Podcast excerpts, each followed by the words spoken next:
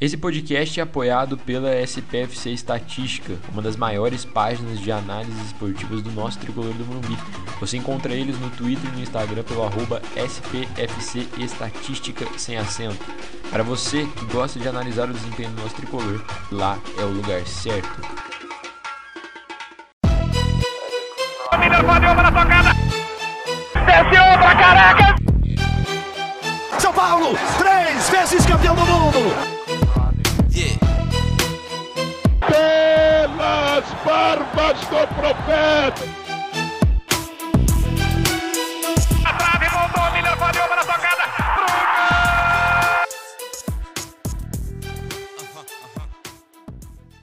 Saudações tricolores, bem-vindos a mais um episódio aí do Anota e Tricolor. Episódio de hoje de número 61, né? O nosso retorno aqui às plataformas de streaming de podcast para fazer um episódio aí especial que teve diversas tonalidades, né? A gente começou para ser uma análise das transferências do São Paulo, da janela de transferências. Aí começou a ter toda essa polêmica envolvendo o Daniel Alves, envolvendo é, também um tempo atrás a, não adaptação do Orejuela, a questão do, do intensivão do Benítez para poder recuperar o físico e poder ser comprado efetivamente pelo São Paulo.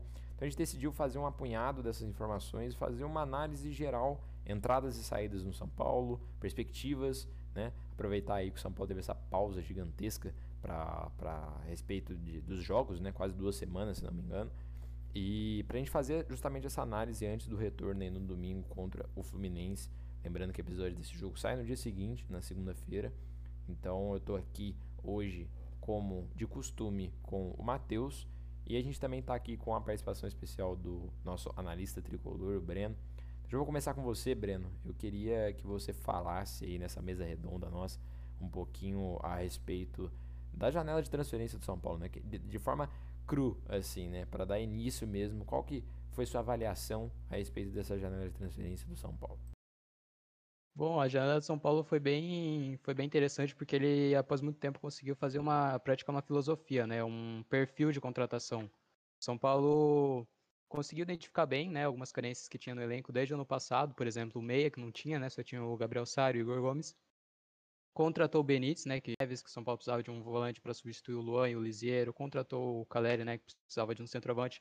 O problema das contratações não foi nem o, elas em si, nem o desempenho, foram o timing delas, né? No início do ano o São Paulo foi bem, na minha visão, conseguiu suprir bem as carências, conseguiu identificar, né, o que precisava, conseguiu contratar mais importante ainda, né? Dentro do orçamento, que o São Paulo está com dificuldade financeira e enorme, precisa se virar, precisa ter criatividade para conseguir contratar, e o São Paulo conseguiu fazer isso no, nos modelos, né? Contratando por empréstimo, é, passe fixado, jogador livre, né? Nesse modelo como Miranda, o Éder, por exemplo. E o problema maior foi o timing delas, né? Foi o São Paulo precisava urgentemente de um centroavante é, contra o Palmeiras e o São Paulo pecou muito nesse sentido, a mover, foi o maior a, a, coisa que mais abaixa a nota né, da, dessa janela de São Paulo para mim foi o timing das contratações. Poderia ter contratado algumas outras opções que estavam disponíveis, por exemplo, o Álvares Martinez, que todo mundo estava pedindo no início do ano, que estava com o contrato acabando com o Penharol e agora o cara está destruindo a seleção uruguaia, perdeu. Foram essas oportunidades e a falta do timing, né? Principalmente isso que prejudicou São Paulo nessa janela. Mas em geral, a janela de São Paulo foi muito positiva meu, ao, meu, ao meu ver. São Paulo melhorou muito o elenco, melhorou os 11 titular, melhorou as opções do banco, principalmente. E pensando em saída, o São Paulo também é, conseguiu fazer boas saídas. O São Paulo conseguiu, principalmente, fazer outra coisa que precisava também. No sentido financeiro, o São Paulo liberou jogadores que não rendiam mais, jogadores que estavam ocupando espaço da base, jogadores que não serviam mais ao elenco principal e conseguiu fazer uma boa economia de salário, principalmente com o Daniel Alves, né, nesse, nesse caso. E é isso, eu acho que o São Paulo fez uma janela nota 8 e pecou muito no timing. Antes de passar pro Matheus, Matheus, eu vou deixar aí para você, pra você liberar o seu ódio, já que ele jogou na pauta já, né, dessa liberação do Daniel Alves. Porque assim, além de avaliar essa questão que você vai avaliar, vai dar o mesmo feedback que o, que o Breno passou, a gente, a gente não vai deixar de pagar, né? A gente só não vai pagar da mesma forma. Tem que ver como que vai ser esse molde aí de, de, é, de, dessa rescisão, né? Aí já, já aproveitando para a gente poder depois transicionar para falar dele, dessa fera. O... Hoje saiu a notícia, né, mais cedo, que a forma como o São Paulo comunicou desagradou o Daniel Alves.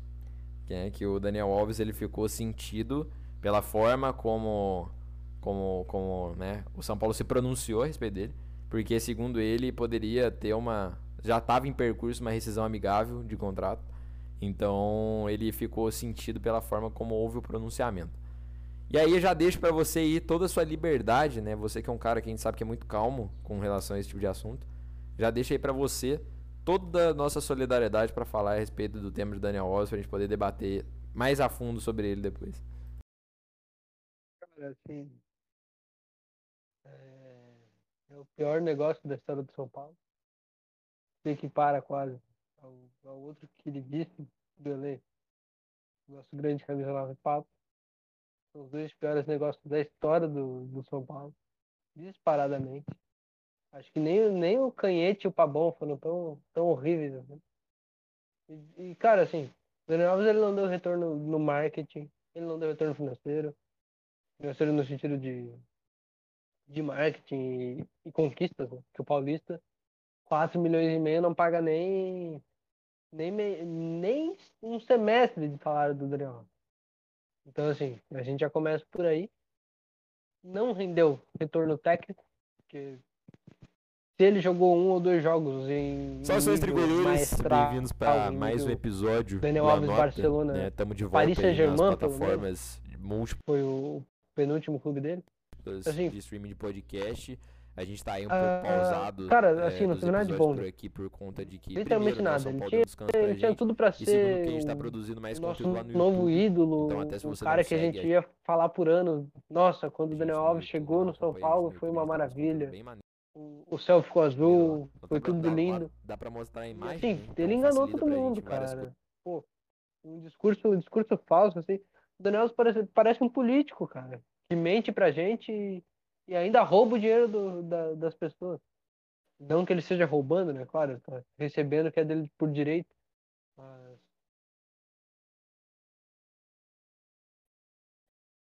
Mas assim, nesse sentido de, de comer o nosso dinheiro Só e ao mesmo tempo bem-vindos acho pra que São Paulo, o São Ah, Paulo, episódio. e etc.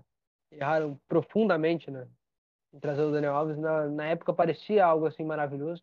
Acho que até o maior erro não foi nem trazer o Daniel Alves. O maior erro foi trazer o, ele com o amigo dele espanhol lá, o grande Juan porque você tem dois, tem dois laterais velhos, velhos, não é nem novo, caro pra caralho que recebe acima de, de 500 mil elenco.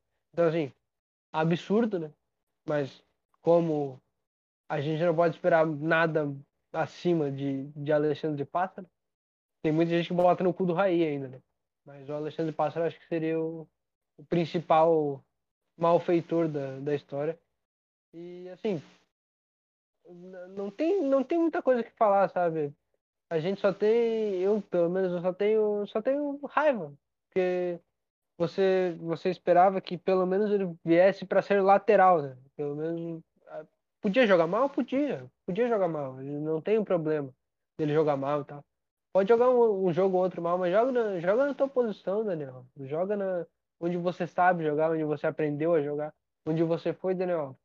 Não na, jogando pelo meio. E assim, até agora, agora até faria sentido que ele já tá mais velho, já tá com, com menos ritmo do que chegou. Mas, pô, na chegada, vamos fazer bonito, vamos fazer como ele, como ele se engrandeceu no futebol. E assim, eu acho que além da passagem do Daniel Alves ser muito ruim, a, a- acho que até uma parte de torcedor colaborou um pouco nessa, nesse negócio. Porque, poxa, a gente esperou que ele fosse um protagonista, ele não é um protagonista, ele é um, um coadjuvante. Ele é um ótimo coadjuvante coadjuvante. de, Deram Pode 10 manter pra ele também, né? Exatamente, é uma outra coisa que colabora. coadjuvante de luxo, mas assim, foi, foi luxo demais para pouco brilhantismo. Acho que a gente pode definir assim a passagem do Daniel. Eu acho que tem uma situação também que eu tava até vendo uns caras falando a respeito da, da ida de- da possível ida dele pro Flamengo, né? Que casaria perfeitamente, porque assim, o Daniel Alves não chegaria no Flamengo pra ser um, um, né? Um ator principal ali, né? Pra ser a peça principal do, do, do, do Flamengo. Seria um coadjuvante, seria um excelente coadjuvante, que é o que ele sabe ser. Ele sabe ser um excelente coadjuvante, né? Ele sabe pegar aí esses times monstruosos, ganhar título e falar que é o cara mais vitorioso da história do futebol, né? E pega lá um Barcelona com Iniesta, com Messi, com, todo mundo voando, e aí tem o Daniel Alves, e aí quando você para pra lembrar, fala, caramba, tinha um Daniel Alves, né? O Daniel Alves tava ali é, jogando a bola na cabeça do Messi certinho. E assim, uma outra situação, né, até pra passar um feedback, pra passar um feedback não, pra passar um lembrete aí, puxar toda a história do Daniel Alves. Ontem eu vi um, uma, uma- um fio, né, no, no Twitter, eu não lembro o nome, acho que o nome dela é Vitória, Victória, não lembro. Mas ela fez uma análise de, desde o começo dessa. de- de- a parte embrionária ainda dessa rixinha do Daniel Alves, pole- é, soltando ali as merdas dele, né? Aleatórias ali na, no túnel, no, no- nas entrevistas. Eu lembro que na época, quando começou também, a galera reclamava muito que ele não dava a cara pra falar na imprensa. Vocês lembram disso? Falava que o Daniel Sim, Alves era um sim. cara que não saía pra falar na imprensa. E aí ela fez uma análise, eu, eu vi ali o momento, às vezes a gente não reparava na hora, eu pelo menos não tinha reparado, mas o, o- como a diretoria agiu, não como a diretoria agiu, é óbvio, mas como ele foi afastado desse cargo justamente pela forma como ele tava falando, né?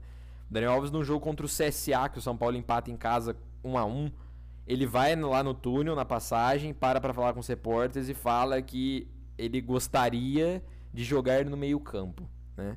Que ele não gostaria de exercer a função dele como lateral porque ele conseguiria ajudar mais o time no meio campo. Aí logo, dois jogos depois, se não me engano, um jogo depois, ele novamente, o São Paulo acho que empata ou perde, alguma coisa assim.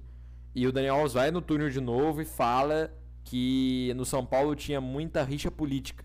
Tinha muita, muitos partidos querendo tomar o controle do São Paulo. Ele fala que é, todo mundo chega entre- Não, ele não fala aliciar, mas ele fala que o, muita gente chega pra tipo, subornar pra tentar conquistar o poder dentro do São Paulo. Que as pessoas precisavam centralizar os objetivos pro São Paulo poder ganhar as coisas. E depois dessa entrevista, a diretoria afasta ele das, das- da- dos, dos microfones, né?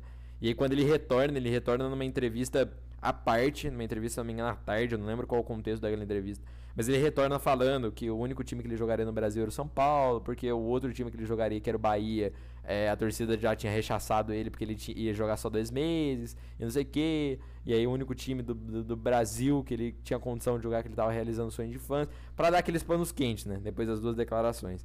E dali por diante, tudo que a gente conhece, né? A história do Batuque, a história do.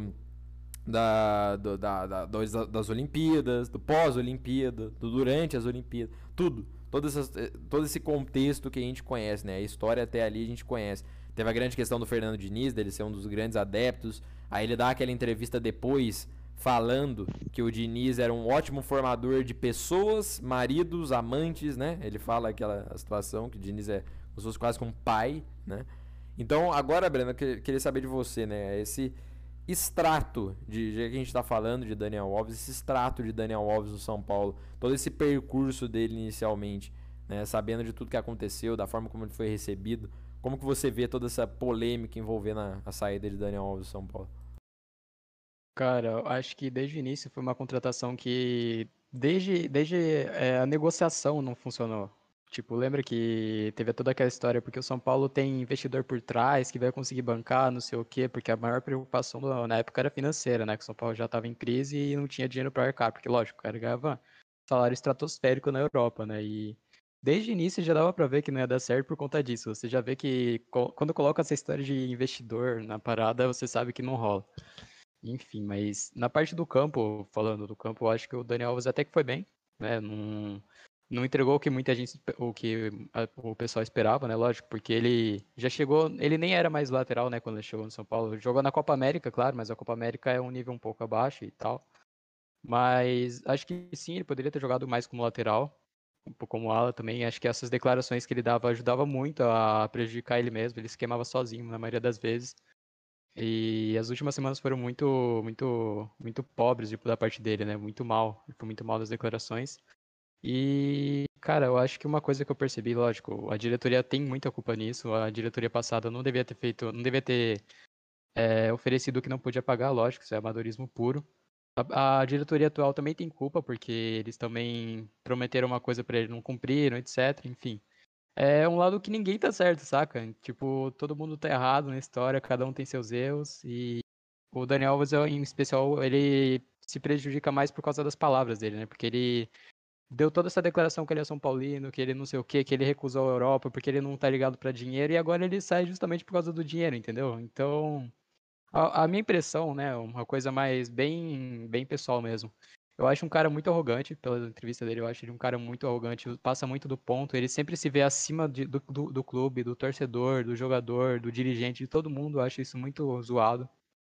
Ele sempre tá dando entrevista falando que ele é o melhor jogador da história, que ele é não sei o que, não sei o que, ele é muito arrogante, eu não gosto disso. Mas é lógico, opinião, é opinião minha, né, pessoal? E uma coisa que eu também acho é que ele chegou aqui querendo ser o salvador também, né? Um cara muito acima, né? Por causa dessa visão megalomaníaca dele, que ele queria ajudar o São Paulo em tudo. Ele queria contratar o técnico, ele queria dar entrevista, queria fazer não sei o que, queria não sei o que. Tipo, ele queria muito, muita liberdade, né? Pra guiar o clube, eu acho, nesse sentido, por causa dessa visão meio arrogante e egoísta dele. E, com a diretoria passada ele parecia ter, saca? Ele parecia ter certa liberdade para fazer isso, pra... não gosto de usar o termo mandar, porque ele não manda em nada, tá ligado? Mas ele tinha certa liberdade, entendeu? E com essa atual diretoria, acho que ele perdeu bastante disso. A chegada do Murici, desses caras, eu acho que ele perdeu certa liberdade. E deu, esse, deu essa treta toda, tá ligado? Eu acho que foi. Mas dentro de campo eu sempre gostei dele, o cara é muito craque. Aqui no São Paulo ele não fez tantas partidas boas quanto faz tipo, na seleção, mas ele ajudou muito em vários jogos. E eu acho que ele rendia até mais como meia do que como lateral. Acho que as part... melhores partidas dele em São Paulo foram como, como no meio campo. Mas até porque como lateral deu para ver no jogo contra o Palmeiras que ele tomou uma surra, né? Ele foi atropelado pelo Wesley por todo mundo. Acho que já não tem mais físico, igual o Juan Fran também não tinha mais. Mas é isso. Acho que o principal é o financeiro, né? O, e, o, e as declarações dele. Mas é uma história que tem muita, muita coisa errada, saca? Então, tipo, não, não tem como dar certo quando já começa errado. É, exatamente. Eu acho que assim, o que você falou, né? Tem uma parada que, que você disse que é engraçado como que vai contra, porque eu mesmo lembro das declarações que ele fazia dos momentos, né? Porque teve momentos que ele dava declarações falando que ele não era o salvador da pátria, que ele não veio como o salvador da pátria, mas as ações dele não condiziam com o que ele falava, né? Porque a, os repórteres perguntavam para ele a respeito, né, de quando o Diniz foi contratado, de quando as paradas aconteciam, dele se escalando na meia, dele falando: "Não, mas eu não vim para ser salvador do São Paulo. Eu não vim para ser o salvador do São Paulo, eu não vim para salvar ninguém, eu vim para ajudar o time a a guiar pro sucesso, pro caminho de não sei o quê, papapá. Só que é aquilo que você falou, eu acho que principalmente o Crespo, é, acho que Crespo, Também. Murici, esse, esse compilado de caras chegaram numa situação que ele tava muito cômodo, porque ele tava com o Diniz, ele tava lá com o Leco, com o Pássaro, caras que assim preferiam até, né, tirar do deles e colocar no Daniel Alves, pro Daniel Alves comandar ali as paradas que ele quisesse e fazer o time tentar girar, entendeu? Mas passando um pouco dessa pauta, como você disse, tem muita coisa para falar a respeito de Daniel Alves, mas assim, um, um, momento que não. A gente ficaria 40 minutos falando só do Daniel Alves. Eu queria levantar um outro, um outro ponto aqui, que eu sei que o Matheus também adora, inclusive. Já vou começar falando o que eu li, né? O que a gente leu, na verdade, né? No Twitter aí recentemente, quando a 10 ficou vaga. O Matheus já até sabe, provavelmente, o que eu tô falando. Quando a 10 ficou vaga, tem um senhor, tem um santíssimo senhor chamado Benítez, né? O famoso Beyblade argentino. E teve gente que pediu a 10 pro Benítez, né? E teve para falar como voto de confiança. É, eu queria eu queria saber o que, você, qual é a opinião de vocês a respeito dessa contratação em específico. O Benítez aí que tem todo esse problema físico, né? E falou aí em entrevistas que pela primeira vez ele está sendo atleta no São Paulo, na carreira dele, né, como um todo, que ele parou essa, né, não parou na verdade nessa folga para poder justamente ter físico para aguentar é, e ser contratado pelo São Paulo, né? Mostrar serviço e ser contratado. Começar pelo Matheus, depois o, o, o, Breno fala. Qual é a sua opinião a respeito da, da, as suas opiniões a respeito da contratação do Benítez? Cara, assim, ridículo. Rid, totalmente ridículo. Ridículo, ridículo, ridículo. Ridículo. Se ele, é, ele é atleta do quê? De pebolim pra ficar lesionado toda hora? Porra, tá de sacanagem. atleta da onde, cara? Onde que quer ser atleta, porra? Ele não consegue jogar um jogo inteiro, cara, pelo amor de Deus. Ele não consegue fazer duas, três partidas em alto nível. Fez no Paulista. Contra quem? Contra a Ferroviária. O Guarani. Porra, sacanagem. A, a, cara, atleta da onde? Como que, como que as pessoas ousam dar a camisa 10 pro Benítez, cara? Isso, isso é um latrocínio. É um crime absurdo. A- cara, a 10 já foi. A 10 já foi do Raí, cara. Deixa que é dar 10 pro, pro Benítez. Ah, mas a 10 também já foi do, do sei lá quem. Dane-se, mas não dá. Pro Benítez não dá. O ca- Cara, o Benítez, assim. Eu. Cara, eu não faço um esporte há dois anos. Eu, eu não, eu literalmente não faço um esporte há dois anos. Se eu for jogar agora, eu tenho mais físico que o Benítez. Isso é uma maluquice. Isso não existe. Ah, mas já mandou essa crônica. Então que ele pare de ser jogador. Se é crônico, ele para de ser jogador e fica em casa. Eu só, eu só que assim, você, você querer dar um voto de confiança para um cara que não consegue fazer três jogos é pior ainda. Daí, daí pensa comigo, o, o, a, o senhor, a criatura, o, o tal do Barba lá, não vou, não vou citar o nome completo para não, pra não expor tanto, mas pelo amor de Deus, é, queridão, Daí, ano que vem, a gente não contrata ninguém pra mim. A gente não contrata ninguém. A gente dá o voto de confiança pro Benítez. Vai, Benítez. Usa 10. Brilha, Benítez. Brilha. É tua hora. Daí ele vai lá, ele faz um jogo, ele dá uma assistência. Daí ele passa três semanas lesionado. Daí é mais um mês pra ele ganhar ritmo. E cuidando, né? Jogando ali uns 10, 15 minutos pra ele não lesionar de novo. Daí, pá, ele vai lá dar mais uma assistência no, no jogo de volta, assim que ele volta, faz os 90 minutos, pá, assistência. Daí ele, pá, sente, o, a, sente a lesão de novo, daí é mais um mês, daí a gente fica sem jogador por quase metade do ano. Pô, assim, eu, cara, eu não tenho o que falar do Benítez. O Benítez, assim, ele pode ser o, o, o deus da bola, no, no sentido técnico. Ele pode ser o, o sensacional. Mas, assim, o, o Cueva, pra mim, é melhor que o Benítez. Só pra começar, partindo desse ponto. O Cueva é melhor que o Benítez. E o Cueva, mesmo com aquela barriga enorme dele, o Cueva tem mais físico que o Benítez. Isso que é inexplicável. O Cueva, cara, o Cueva ele é uma bola. Ele é uma mini bola, porque ele é pequeno e gordo. E ele consegue jogar mais que o Benítez. Isso não tem explicação no mundo. Daí você vai dar o voto de confiança pra uma criatura dessa. Eu não entendo. E tem, e tem gente que idolatra ele, cara. Tem idolatria. Como que existe idolatria pro Benítez? Jesus amado, cara. E, Assim, se pegar alguém da, do Sub-17 vai exercer uma função melhor que ele no time. Isso é um absurdo. Isso é um absurdo. Cara, eu acho que desde que o Benítez foi contratado, já todo mundo já sabia dessa questão do físico, né? Inclusive, eu tava meio ressabiado, tipo, eu até gosto, eu gosto do perfil do Benítez, né? Eu acho que é um o elenco não tem um jogador com o perfil dele, tipo, é um jogador mais de criatividade, o Gomes e Sário são jogadores mais operários, mais associativos.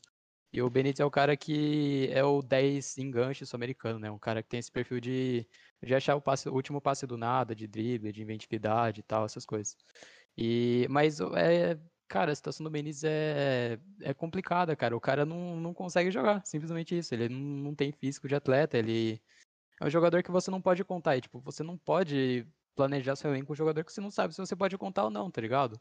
Então, cara, eu acho que o São Paulo precisa de contratar, falando da camisa 10 vaga, né? Eu não daria pro Benítez de jeito nenhum. O cara não merece, tipo, não fez por merecer ainda. Mas eu acho que, cara, tem que deixar essa camisa 10 vaga para pro ano que vem. Tem o Gaston. Oi? Por um bom ficar com a, com a camisa vaga aí pra dar uma, uma- tirar um pouco da zica dela também, né? Porque, porra, foi o Nenê. Pois é. Aí o Nenê tava jogando bem e trocou, colocou a 10, fudeu o Nenê. Aí vai o Daniel Alves, o Daniel Alves já chega com a 10. Ah, o meu lateral veste a 10. Vai lá, uma merda também. Porra, dá uma. gela- Deixa ela no congelador ali, dá uma. O, tira uma o usou a 10 também, né? É, usou. Aí, Aí tá, tá, é, tá Cara, tá zicado. Tem que dar um tempo, era mano. foda. Tá maluco? cara. O Tem- Cueva era não, mas tem que dar um tempo, cara. Vamos ser sinceros, tem que dar um tempo. Pra chegar um cara, mano, assim, chegar o cara, tá ligado? Falar assim, chegar Ó. o cara, o cara já ia chegar com a 10, pô, não tem jeito. Seguinte, tem uma galera que eu tô vendo falando muito de. Sabe de qual nome? Uma ave. Vocês conhecem que ave que Quem? eu tô falando? Uma Meu ave, Deus, pô. que ave, pô. Que Ah, ave. o Paulo. O Paulo. Paulo. A, pa- ah, e esse mesmo. O que vocês acham? Paulinho. Que que Cara, Paulinho? eu adoro o Paulo. Eu adoro o Paulo. Paulinho. Paulo Henrique Ganso. Ah, tá. É, O, pô, pô, Paulinho, pô, caralho, tava um Paulinho. Falei, caralho, Paulinho do Corinthians? Não, mas Pô, o. o- o- Uma ave, pô. O Ganso, caralho, o Ganso, eu, eu- foda-se, me julguem, mas eu hyparia pra caralho o Ganso. Que se for, ah, mas o Ganso vai ter a mesma porra do, do, do- do físico do Benítez. O Ganso. É melhor. se- é, o Ganso é melhor, primeiro, em técnica, né? Se fosse o, o Ganso pra entrar, tipo, sei lá, o Benítez sai o Ganso vem. O Ganso daria pra, pra planejar uma- um modelo em que, tipo, o Ganso fosse usado em alguns jogos ou fizesse alguma parada. Mas sabe o que, que me incomoda no Ganso? Vou ser bem sincero. Eu sou muito fã do Ganso. Inclusive tem a camiseta dele de 2012. Assim que ele foi contratado, eu pedi meu pai, meu pai me deu a camisa do, do, do Ganso. Só que a grande questão do Ganso, ultimamente, é essa parada dele ser muito mimado. Porque você percebe que no Fluminense ele fica putinho, ele, ah, ele não consegue jogar, ele fica revoltado com o técnico, aí ele sai do campo resmungando, tá ligado? Tipo assim, pô, beleza, tem a galera que acha que pegou a pilha do jogo ali, o cara quer só jogar, não sei o quê, mas eu não gosto, tá ligado? Eu acho que assim, ele tem que entender a idade que ele tem, tá ligado? Ele tem que entender que se ele for pra ser jogar num time como um São Paulo, um Fluminense, um time grande, assim, num escalão Série A, ele tem que ser utilizado pra um esquema X, numa oportunidade X, entendeu? Ele não pode ser o cara que vai entrar todo jogo pra jogar como titular e jogar 90 minutos, tá ligado? Ele vai entrar ali pra mudar um jogo, pra usar a inteligência dele, pra poder fazer a parada. Se ele vem com esse pensamento pra falar, caralho, eu vou ajudar o São Paulo do jeito que eu consegui ajudar, com salário de produtividade, jogando bem, assim, fazer todo um esquema, se tipo mostrassem um esquema pra ele, porra, aí foda, top pra caralho, que venha. Porque o Benítez, pra pagar 16 milhões, um cara que é menos gênio que o Ganso, e tem o mesmo físico, tá ligado? Porra, foda-se, ele é o. Os caras falam, tipo, pô, tem só esse. ali- Tem uma galera que mete o pau no Ganso, tá ligado? Fala que o Ganso não jogou tudo isso no São Paulo. Os caras pagam pau pro Benítez porque ele habla, mano. Essa é a grande verdade, tá ligado? Se o Benítez fosse um brasileiro que viesse, sei lá, do 15 de. Não, 15 de Sorocaba é foda também. Mas sei lá, um cara. Preta. É, o cara que viesse da Ponte Preta, ou pode até subir um pouquinho, um cara que viesse do próprio Fluminense.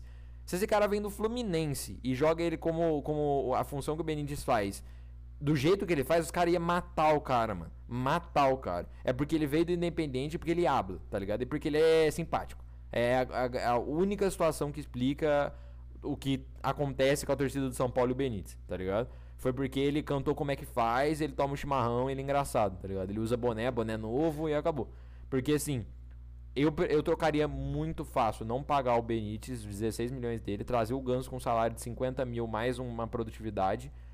E é isso, tá ligado? E é isso, fazer, conversar com ele, chegar nele, o, cara falar, ó, você vai ser importante, só que você vai ser importante dentro dessa situação aqui, ó. Aí ponto, mano. Aí ponto. Pode falar aí a parada aí. Cara, ah, Não era o Matheus que tava falando? Eu parei ele, interrompi ele, coitado. Fala aí do seu ídolo, pô. Cara, eu acho que o Ganso, ele, eu, não, eu também sou muito fã dele, eu gosto demais. né? Quando ele jogou no São Paulo, eu era muito fã.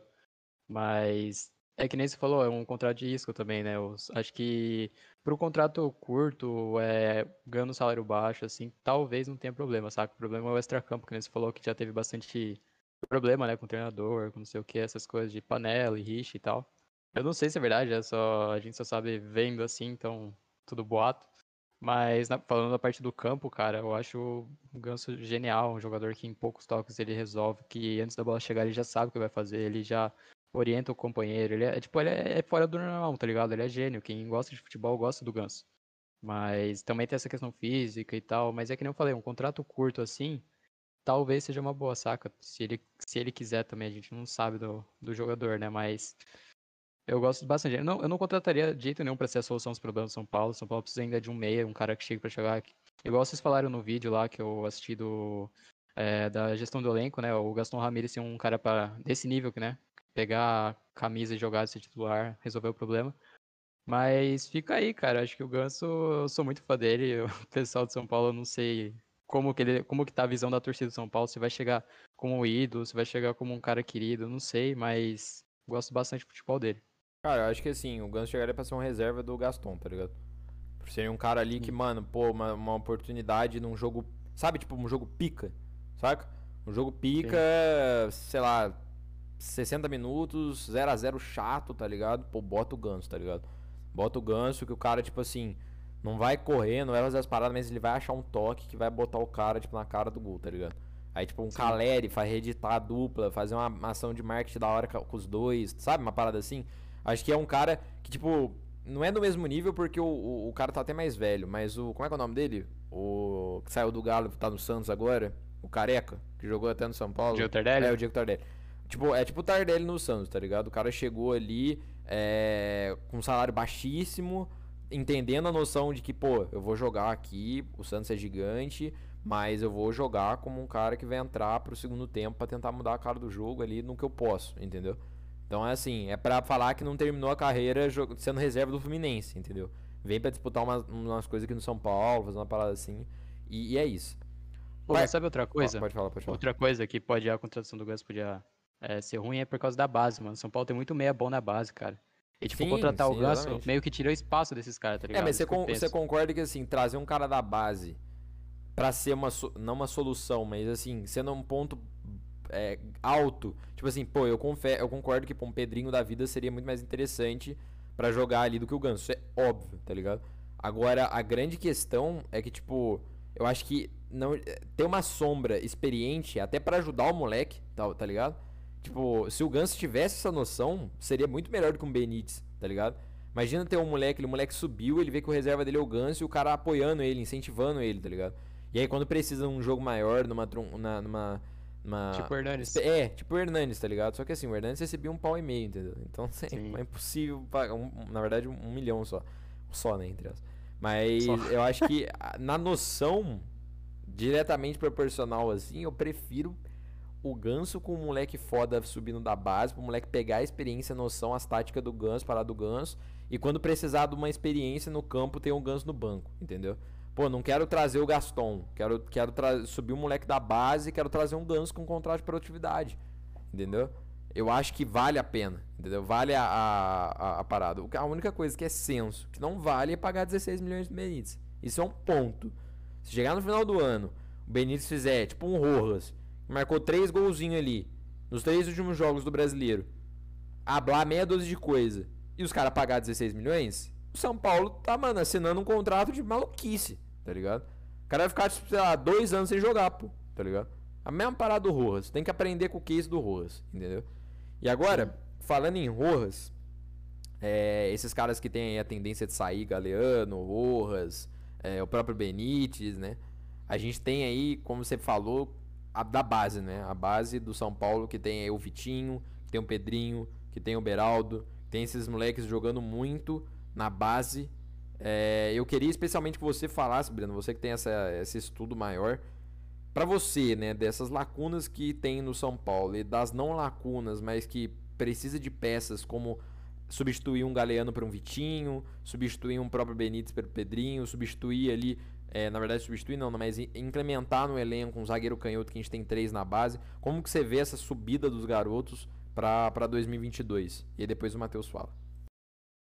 Olha, eu acho que primeiro tem que olhar para os jogadores que estão com contrato já, não, com contrato não, né, com a idade já estourando, né, que ano que vem já não pode jogar mais no sub-20.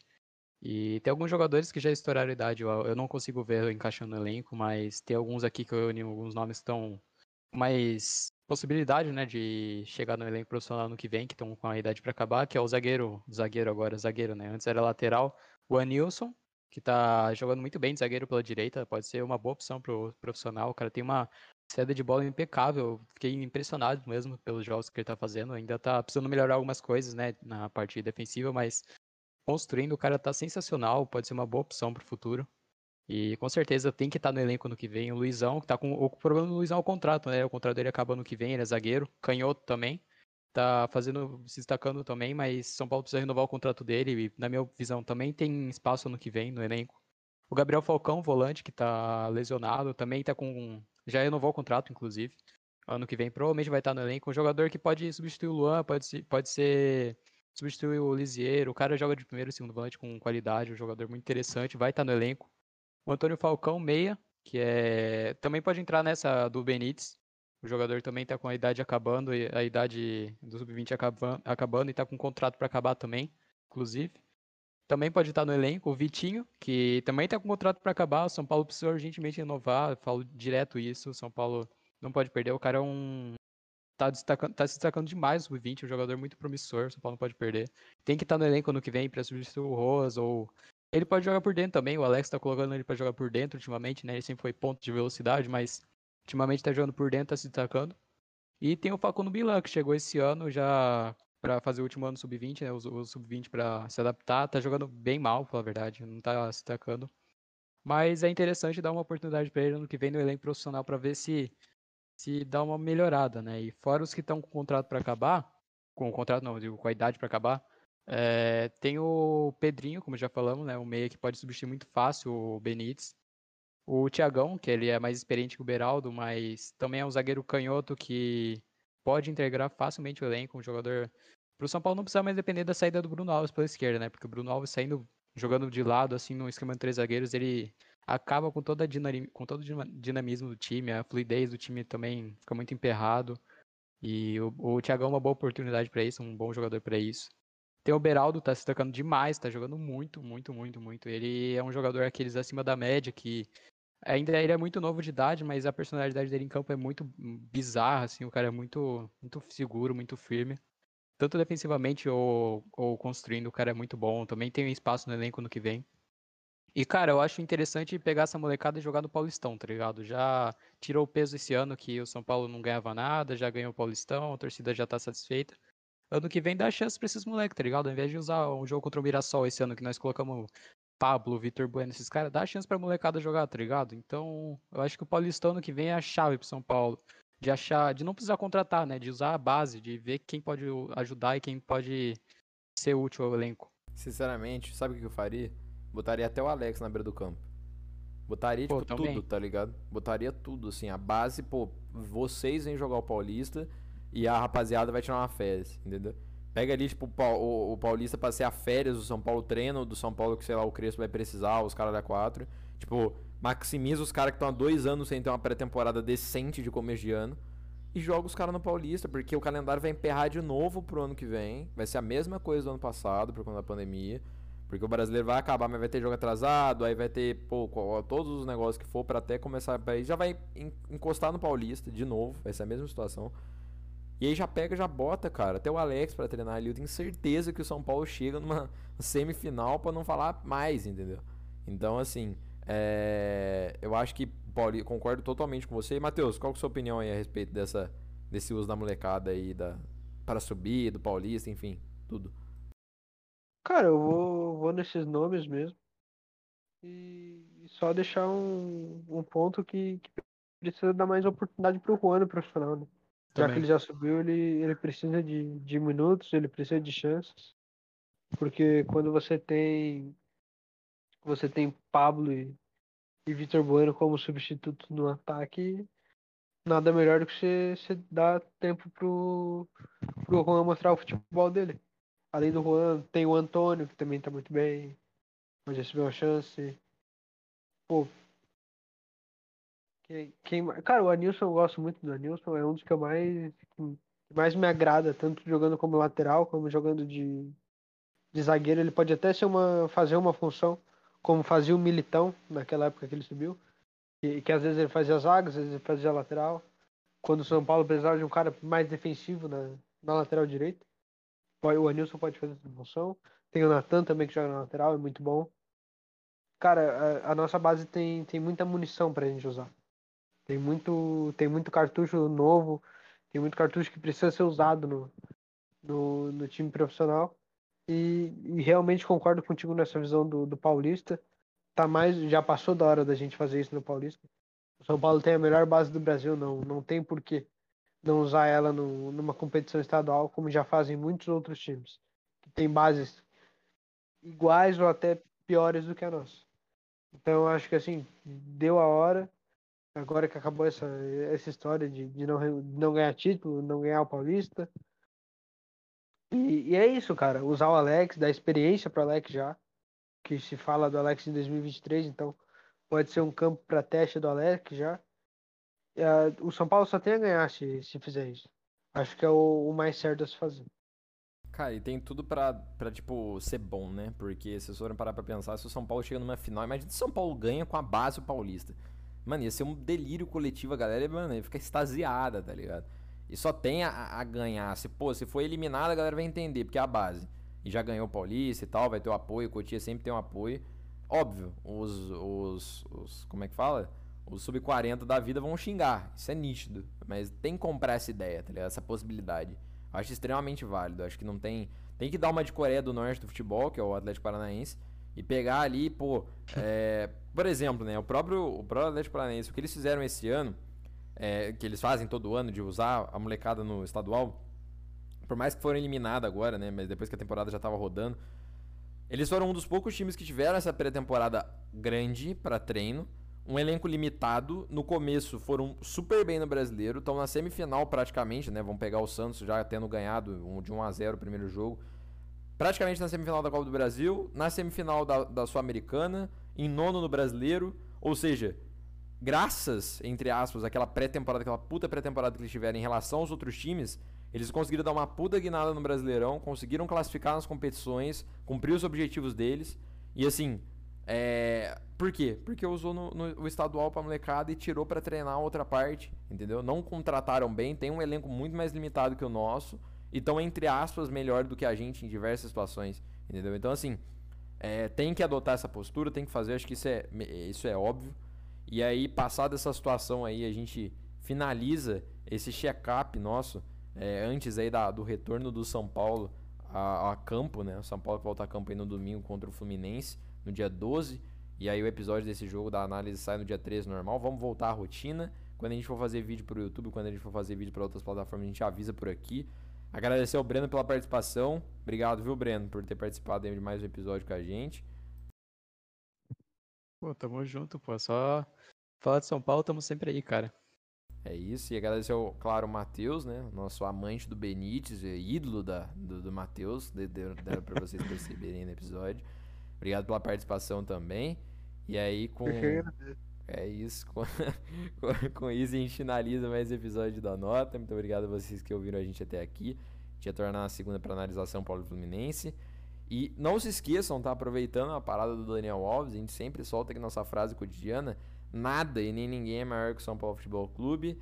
O mais importante desse time somos nós, que somos os torcedores, porque sem a gente o time não existe. E acima da gente não existe nada, né?